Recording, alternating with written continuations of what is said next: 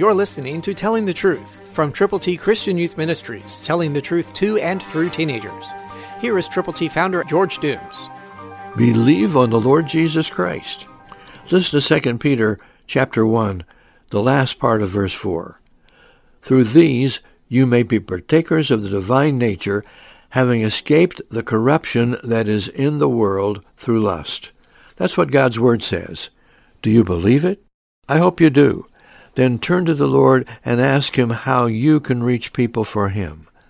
You can call now and get copies of God's A B Cs to give to folk who need to know how to get to heaven. Call eight one two, eight six seven, two four one eight. And when you call, let us pray with you. Let us pray for you. Again, God's A B Cs, all Scripture, are available to you. To get yours, let us know how many you will prayerfully present to people. Call eight one two, eight six seven, two four one eight. And know that through these you may be partakers of the divine nature, having escaped the corruption that is in the world through lust.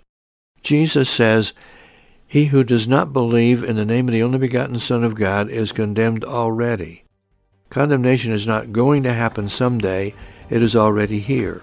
But redemption can replace condemnation when people believe. Christ through you can change the world.